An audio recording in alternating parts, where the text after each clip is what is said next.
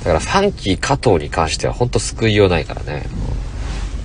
芝、アンタッチャブル柴田とさ、柴田の奥さんと、奥さん腹ましちゃってさ、ね、子供を産ま、産むためになんか離婚かなんかしたでしょ。ね。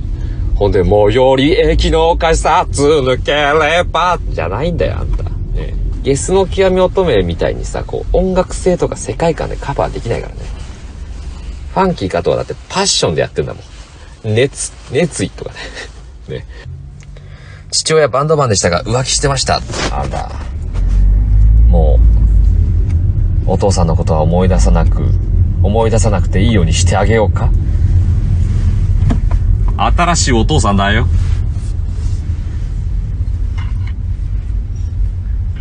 本当に新しいお父さんになろうかな。本当に。いや、本当に、本当に。本当に戸籍上。いや、うん、ま、マジのやつね。これ、これマジね。これ本当ね。こ、これ、これ本当だからね。冗談じゃなくて。どんな手続きをすればいいのかな。ちょっと、調べるけどさ、帰ったら。